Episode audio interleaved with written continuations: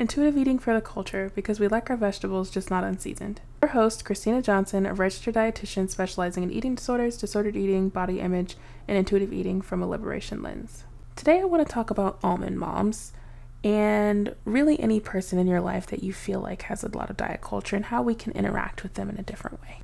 An almond mom uh, specifically is uh, you know a parent that's really deeply entrenched in diet culture and may have taught or at the at the very least modeled um, a lot of disordered eating for us. But this can also really just be any person in our life um, that we observe that is doing um, or that struggles with their relationship with food or their relationship with their body.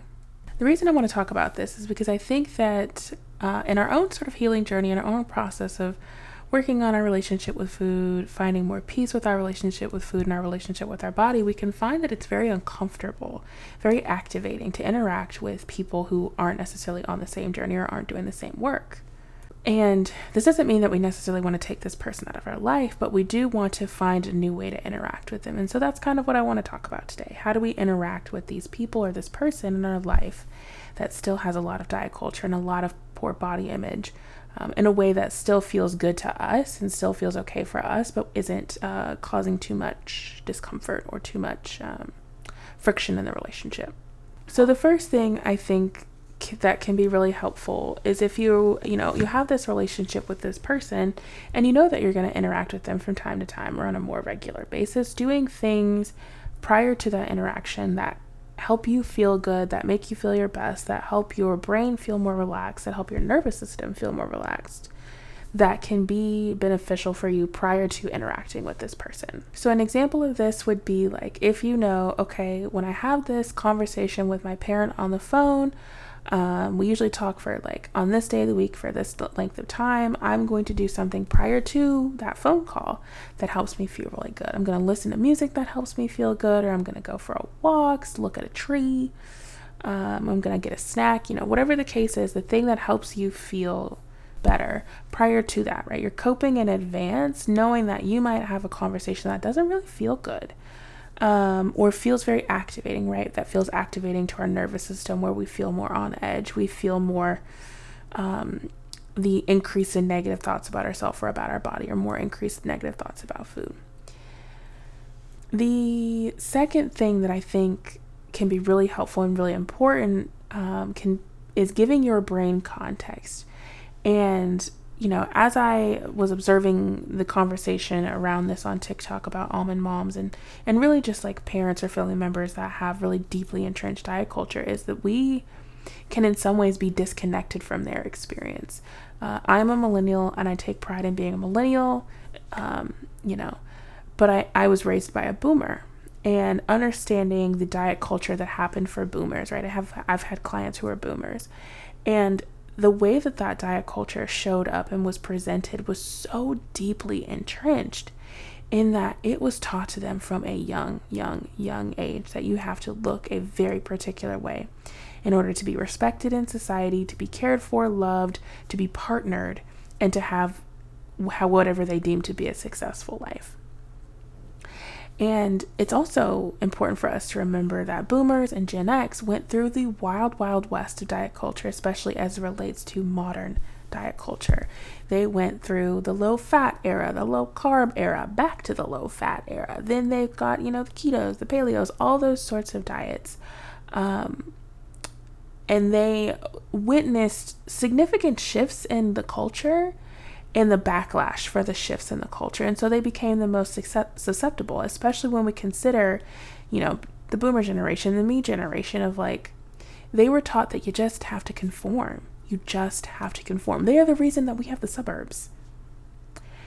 And when we give our brain that context and we remind ourselves that, yes, I am having my own relationship with food, my own relationship with my body, and so are they they have their own relationship with food and their own body and they're struggling too.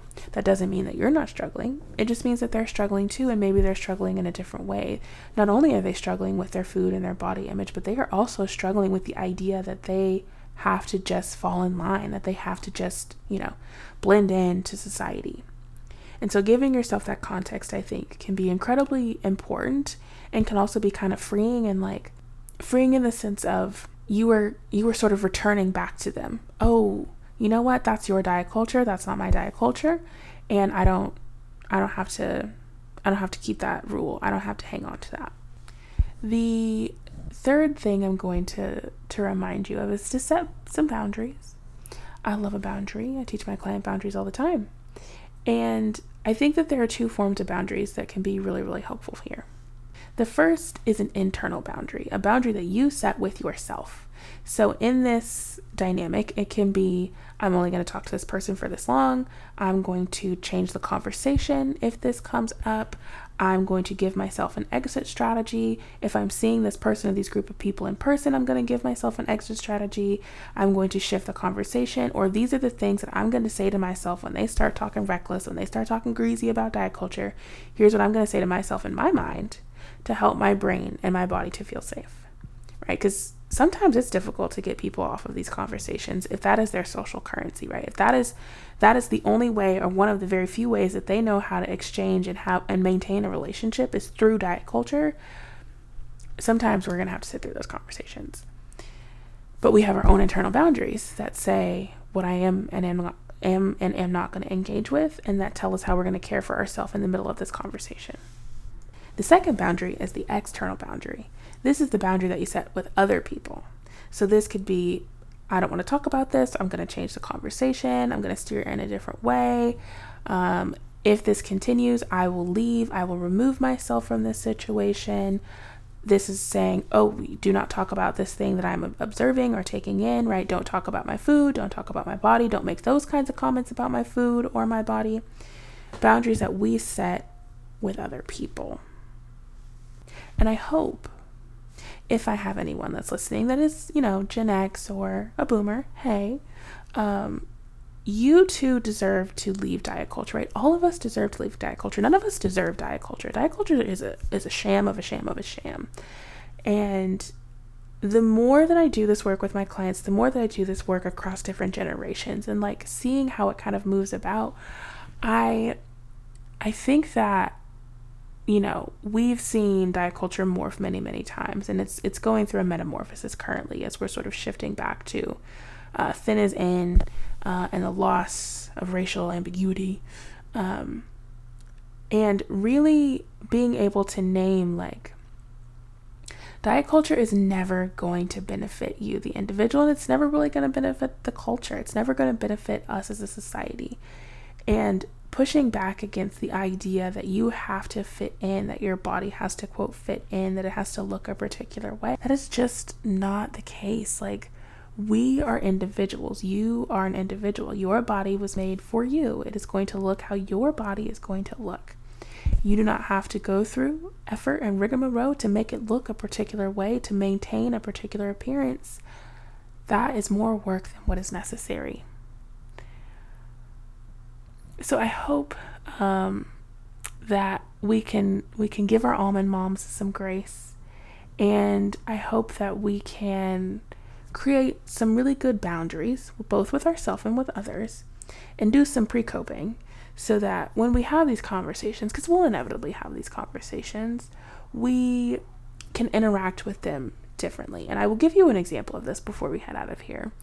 I recently went home to visit family, and I saw a family member that I hadn't seen in a while because I at this point haven't hadn't gone home in like five years. I think is what we came up with. I don't really remember. And they, you know, pinched my arm and sort of made a comment about my body changing, and it was a really interesting sort of interaction because I don't at this point like I don't really have anybody that does that to me because I don't go home often.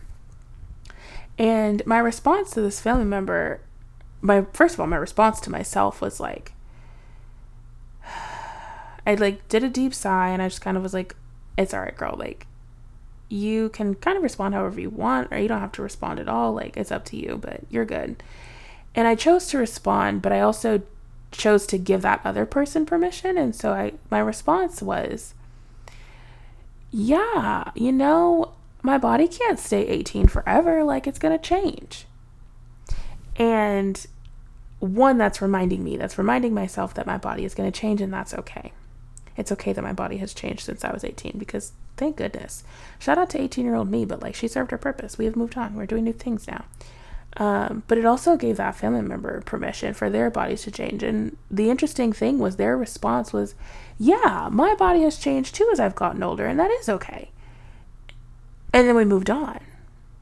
And while I know that that's not going to be how everyone is going to respond, as much as I wish that's how everyone would respond, but my conversation with myself before I responded and choosing to give that person, choosing to give myself permission to change, but also giving that other person permission to change. And also knowing, like, even if they would have responded completely different, my boundaries are enough that I'm like, okay. And then I change the subject. Like, I'm not going to engage with you in this conversation. Like, if this is all you have for social currency, hi, let's just talk about the, sky. Let's talk about your garden or something. Cause this person had a lot of plants.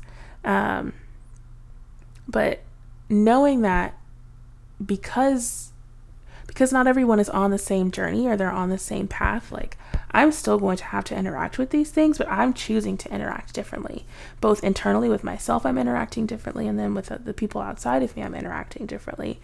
And it really you know it really takes a lot less mental energy. And I will be, you know, forthcoming with you in that it didn't always feel this easy and it didn't always feel this comfortable.